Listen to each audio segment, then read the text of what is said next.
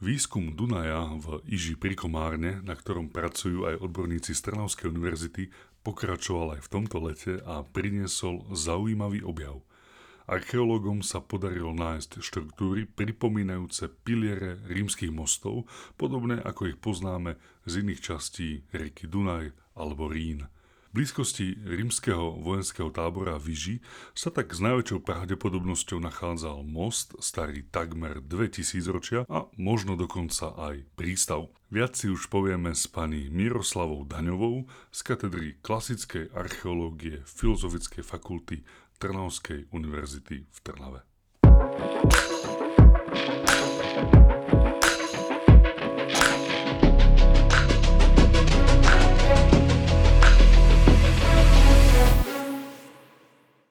Priebehu leta prebehla mediami správa o významnom objave, ktorý sa podaril archeológom z Trnavskej univerzity. Čo ste našli? Podarilo sa nám takému inter, interdisciplinárnemu týmu objaviť rímsky most, v, alebo teda pozostatky rímskeho mosta v korite Dunaja.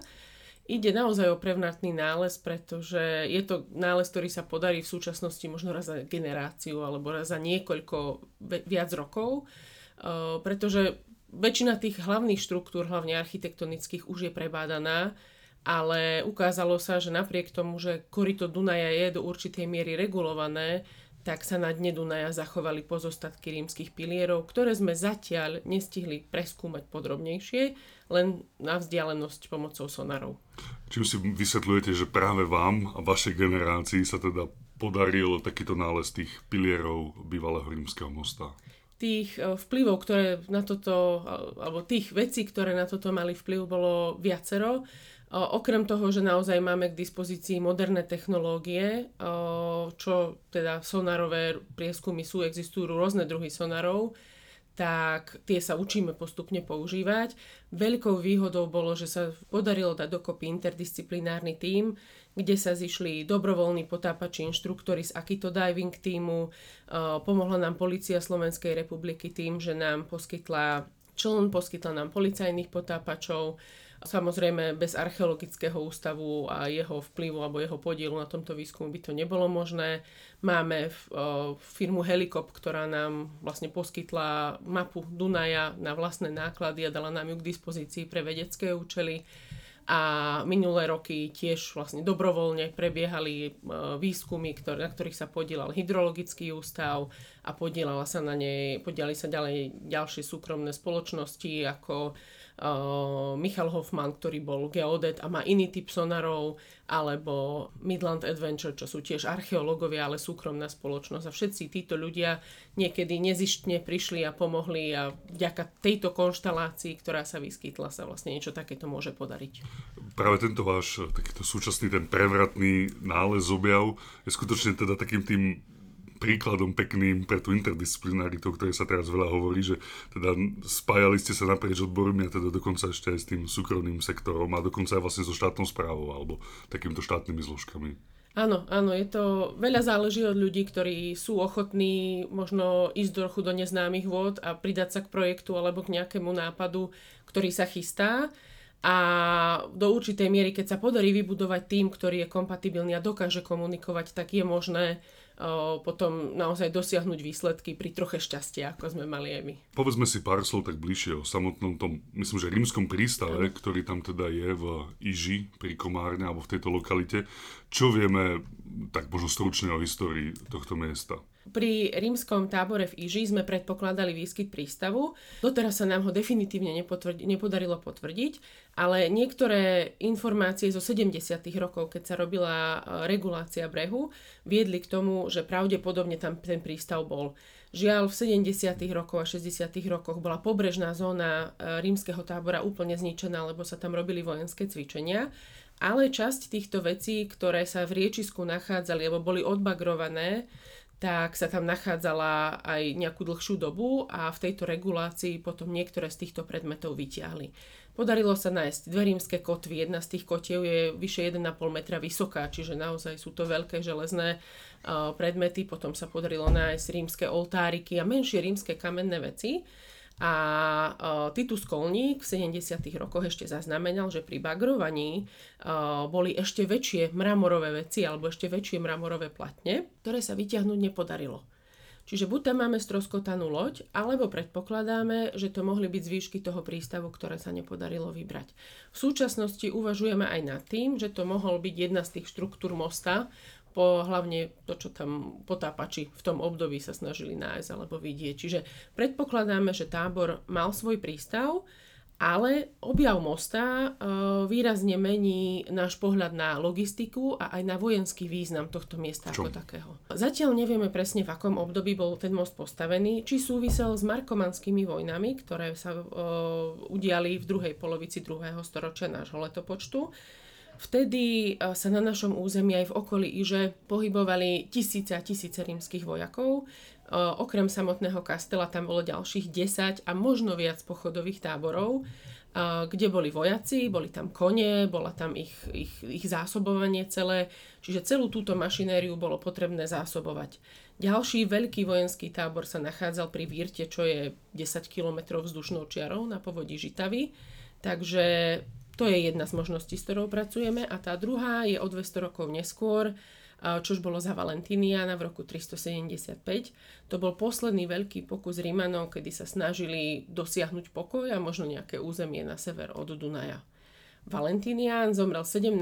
novembra v roku 375 na protiľahlom brehu Dunaja v meste Brigecio, keď vyjednával s Germánmi a počas vyjednávania ho trafil šľak. Prečo? Zrejme ho tak rozčulili tie vojenské podmienky. On zastával uh, pozíciu rímskej ríše a Rímania neboli úplne nevinní, pretože v nejaké obdobie, niekoľko mesiacov alebo rok predtým, ako vypukli tie veľké germánske nepokoje, zavraždili počas vyjednávania germánskeho kráľa, takže Germáni sa primerane nahnevali a začali plieniť provinciu a musel tam prísť cisár, aby zjednal nejaké podmienky a to sa mu už teda nepodarilo. A keď spomíname ešte teda ten rímsky kastel, tak skúsme si to možno približiť aj pre ľudí, ktorí neovládajú históriu alebo archeológiu, že teda išlo o vojenský tábor, ktorý bol zriadený počas rímskej ríše, pravdepodobne na hranici s barbarským svetom? Môžeme to tak pomenovať. Išlo o také predsunuté územie rímskej ríše, pretože väčšina tých táborov a kastelov sa nachádzala južne, alebo teda na tej vnútornej strane Dunaja, smerom k rímskej provincii. A Iža je jedna z mála, ktorá bola predsunutým táborom ktorý teda mal za úlohu plniť nejaké vojenské jednotky. Ona vznikla počas týchto markomanských vojen. My tam máme jednu fázu, tzv. drevozemný tábor, ktorý vieme na roky presne datovať.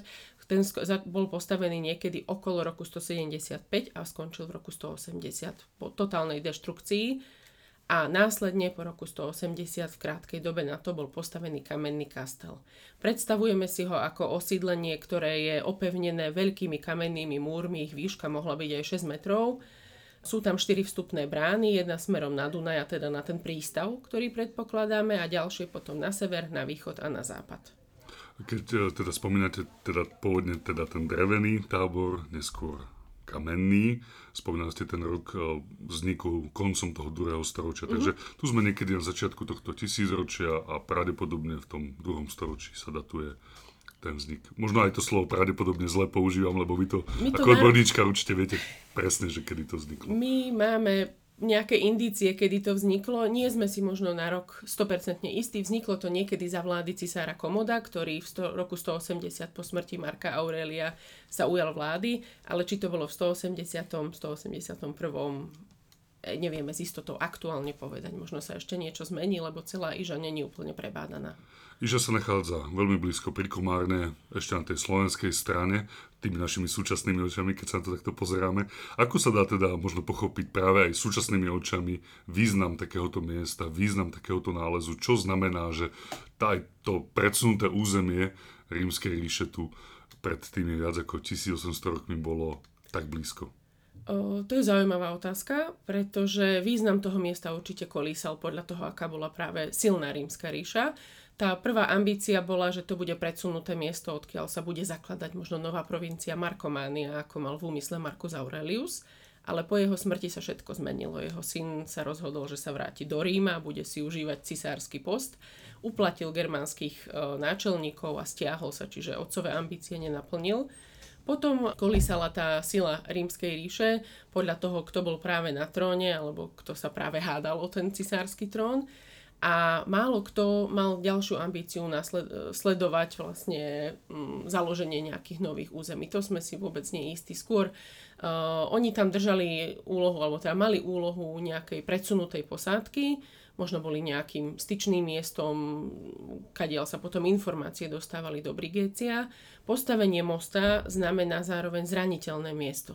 Čiže oni si museli byť veľmi istí tým, že tú pozíciu udr- iže udržia, aby ten most sa nestal nakoniec priestorom pre vstup do rímskej ríše ako takej. Tam sa aj uskutočnili nejaké možno boje, alebo sú nám známe možno nejaké konflikty na, na tých hraniciach? Predpokladáme, že väčšinou tie hranice slúžili, alebo keď sa to podarilo Markovi Aureliovi zjednať, tak to bola taká určitá demilitarizovaná zóna, kde skôr prebiehala politická špionáž, obchodné kontakty, výmena informácií, výmena know-how, to, čo poznáme dneska, len v takej, bez elektroniky, možno v takej podobe a tie konflikty sa odohrávali inde. Málo kedy sa stalo, že by armáda vtrhla a priamo vyplienila Brigéciu alebo zničila Ižu. Sú tam nejaké zánikové horizonty, ale to je stále predmetom skúmania. Ten most tú interpretáciu trošku zmení alebo bude treba uvažovať ešte o jednej premennej samotný kastel, a teda aj keď predpokladáme ten prístav, že tam bol, tak oni tak definitívne zanikli so zánikom rímskej ríše? Ono to skončilo, ten, tá, ten rozkvet Iže práve po tej smrti Valentiniana v tom 375.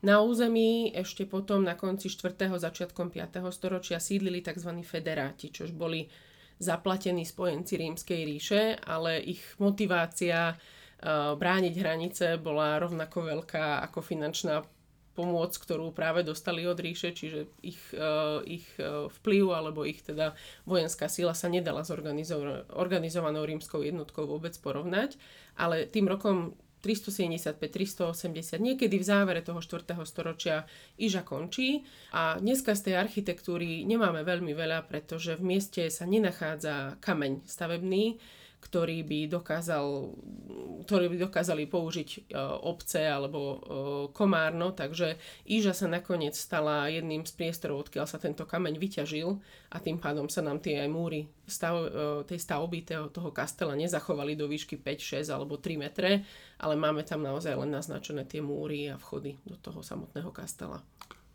To, čo bolo prevratné a čo obletelo správy po Slovensku a aj v zahraničí, tak bol naozaj ten objav tých v podstate pontónov alebo pilierov toho pilierov. mosta. Pilierov. Očakávate ešte niečo možno nové? Spomínali ste možno tie mramorové dosky, ktoré by sa tam možno e, podarilo nájsť? Určite áno. E, jednak sú, predpokladáme, že časť teda tých väčších mramorových nákladov, alebo možno, možno sa mýlime, možno je to geofyzika, nejaké, nejaké geologické podložie, zostala za, e, niekde pod štrkom prisypaná. Nás ale čaká niekoľko rokov výskumu práve tých pilierov, ktoré sme síce objavili na mape, ale nepodarilo sa nám k ním ponoriť, pretože bol príliš veľký prúd, nízka viditeľnosť a veľká hĺbka. Akurát sme trafili obdobie, kedy Gabči, na Gabčikové skúšali zdvíhať hladiny, lebo potrebovali niečo otestovať. Takže ten ponor, ktorý sme realizovali priamo k tým pilierom, trval 7 minút a nepodarilo sa nám ich nájsť, lebo tie podmienky boli veľmi nepriaznivé my musíme, alebo to, čo nás teraz čaká najviac, je preskúmanie tých samotných pilierov. Možno sa nám podarí bližšie datovať, do ktorej etapy toho vývoja tých 200 rokov tie piliere spadajú, či išlo o pontónový most, alebo sú to piliere, ktoré mali drevenú nadstavbu, koľko ich reálne bolo, aký bol ich tvar. Približne tušíme, lebo tá batimetriadna, ktorú máme k dispozícii, nám už ukazuje, že pravdepodobne by mohli mať 6 cípy pôdorys a dĺžka toho jedného piliera pozdĺž by mohla byť niekoľko desiatok metrov, niečo do 30 metrov a šírka vyše 10. V akej hĺbke sa vlastne potápali potápači, keď skúmali dno Dunaja? Povedzme aj pri objavení týchto pilierov. My sme sa snažili priblížiť k tomu najbližšiemu, čo bol najbližšie pri brehu, kde je najmenšia hĺbka, najmenší, o, najmenší prúd a ten pilier bol v tom období okolo v hĺbke 2,5 až 3 metrov, ale je zahádzaný štrkom. Tam paradoxne bude najviac práce. Tie najhlbšie piliere sú v hĺbke niekde okolo 7-8 metrov a v najväčšom prúde. Čiže tam bude potrebné využiť skúsenosti našich kolegov z potápačských inštruktorov, ktorí sú vlastne niektorí sa zamestnaní ako hasiči, takisto policajných potápačov a uvidíme podľa podmienok, či aj my pôjdeme do vody alebo nie. Tvoja veľká budúcnosť sa začína v Malom Ríme na Trnavskej univerzite. Rozhodni sa pre akademickú excelentnosť na kvalitnej vysokej škole, ktorá ti otvára bohaté možnosti doma aj v zahraničí. Na Trnavskej univerzite spoznáš inšpiratívnych ľudí a posunieš sa vpred Vyplň svoju prihlášku už dnes a zabezpeč si úspešnú budúcnosť. Viac na trúny.sk lomka uchádzač. Vy sa teda venujete tej archeológii pod vodou, tak sa myslím, že to tak aj možno oficiálne volá. A to som sa práve chcel spýtať, že teda, či aj vy ako archeologička, teda, ktorá skúma to, čo sa nachádza pod vodnou hladinou, či naozaj potápate sa aj vy a či sa to vlastne vyžaduje pri takéto práci. Uh, potápam sa aj ja už od 19 rokov a práve s kolegyňou Klaudiou Daňovou sme obidve archeologičky aj, aj potápačky. Niekde na úrovni rekreačného potápača s nejakými nadstavbami. Čiže nie sme profíci, nie sme technickí potápači, ale máme nejaké skúsenosti, niekoľko desiatok, aj, aj vyše 100 ponorov už vlastne každá z nás má.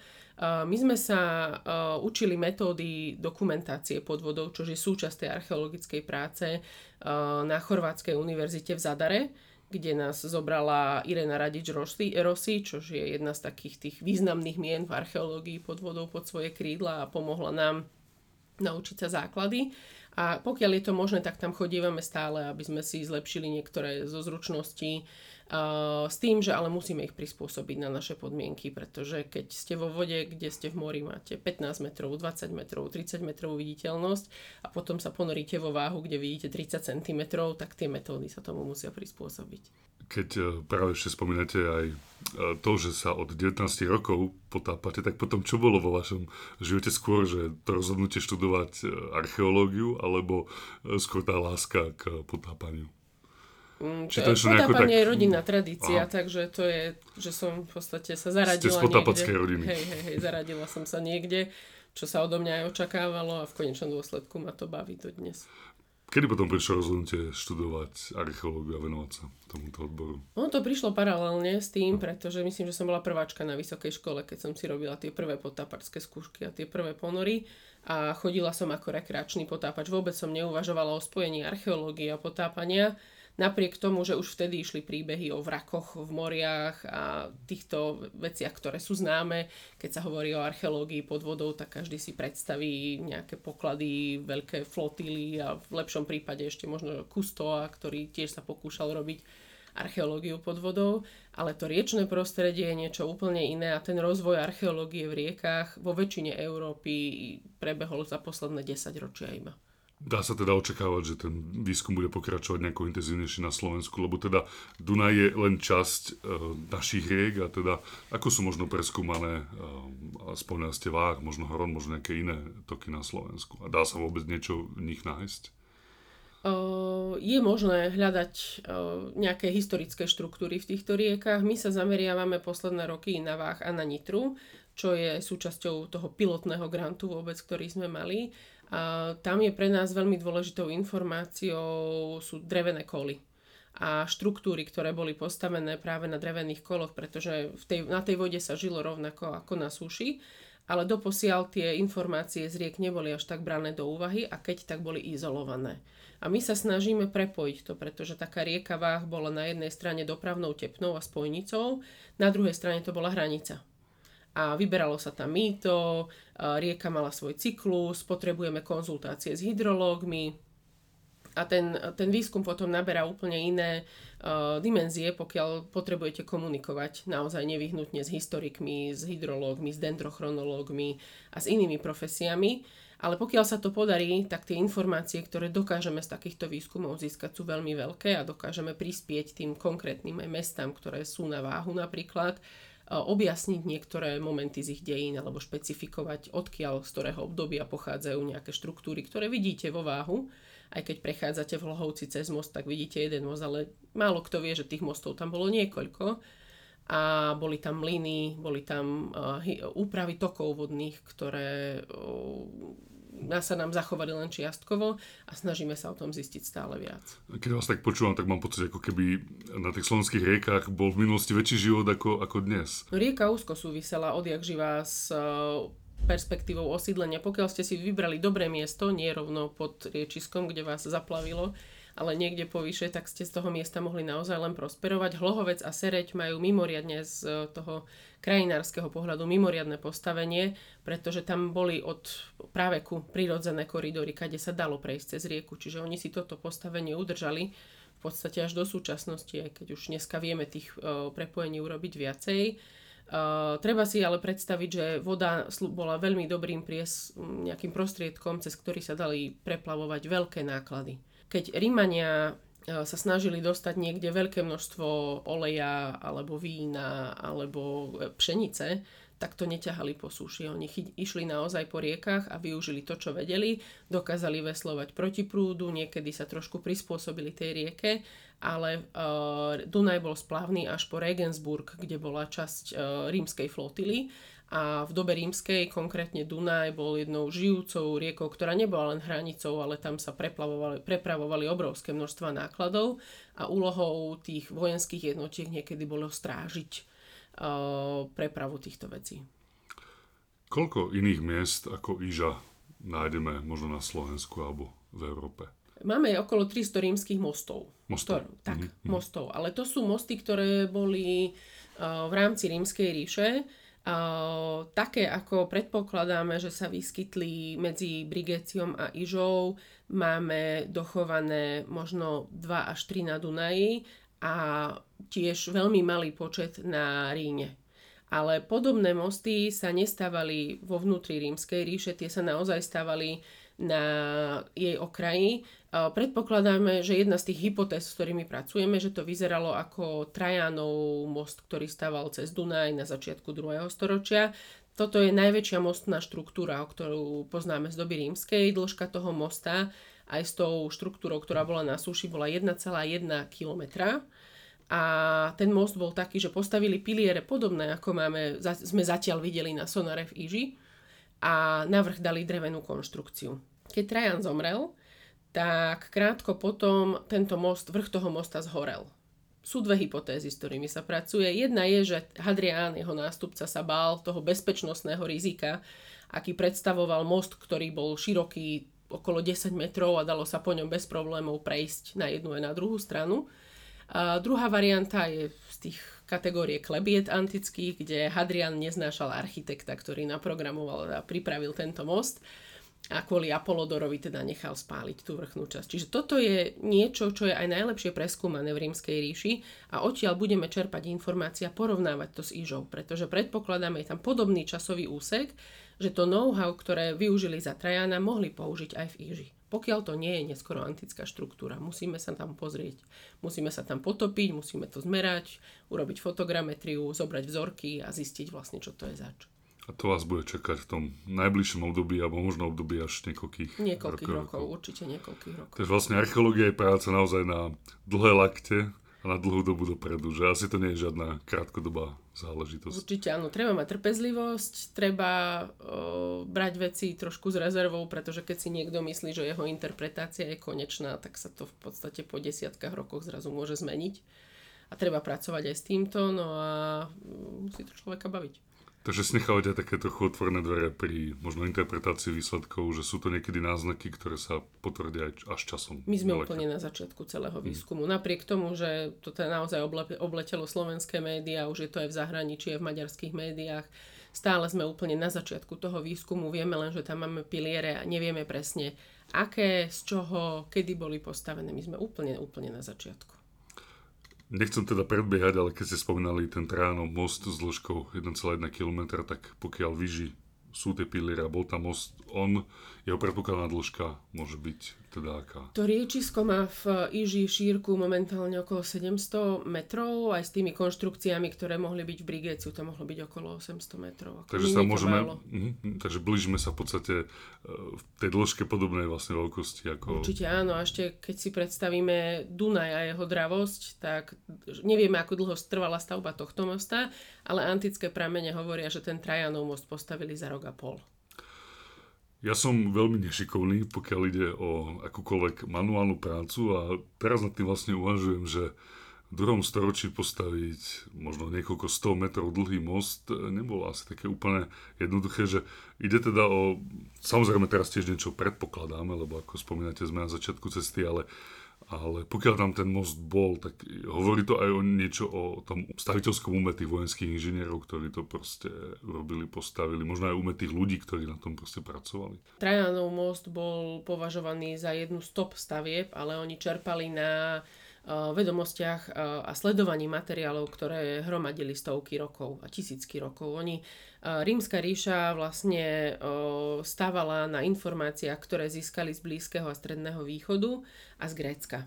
Oni nevznikli len tak zo dňa na deň. Čiže všetko, čo vedeli v Egypte, v Babylone, v Mezopotámii, v, Egi- v Grécku o stavebníctve, o materiáloch, to všetko Rímania použili a ešte to vytúnovali, urobili z toho niečo lepšie kde asi poslednou kvapkou bola na prelome letopočtov zásah do betónu. Oni urobili určitú formu malty, do ktorej pridali sopečný prach. Ten sa volá pucolán alebo pocoláno a on spôsobí, že ten, tá malta alebo ten betón vo vodnom prostredí vytuhne a vytvorí sa okolo akýsi filter, ktorý chráni celý ten betón od, alebo taká nejaká ochranná vrstva, ktorá chráni celý betón od okolia. To znamená, že napríklad v Cezare a Maritima, v dnešnom Izraeli, v, stavali na, v tomto období na prelome letopočtov prístav a tie časti prístavu stoja dodnes.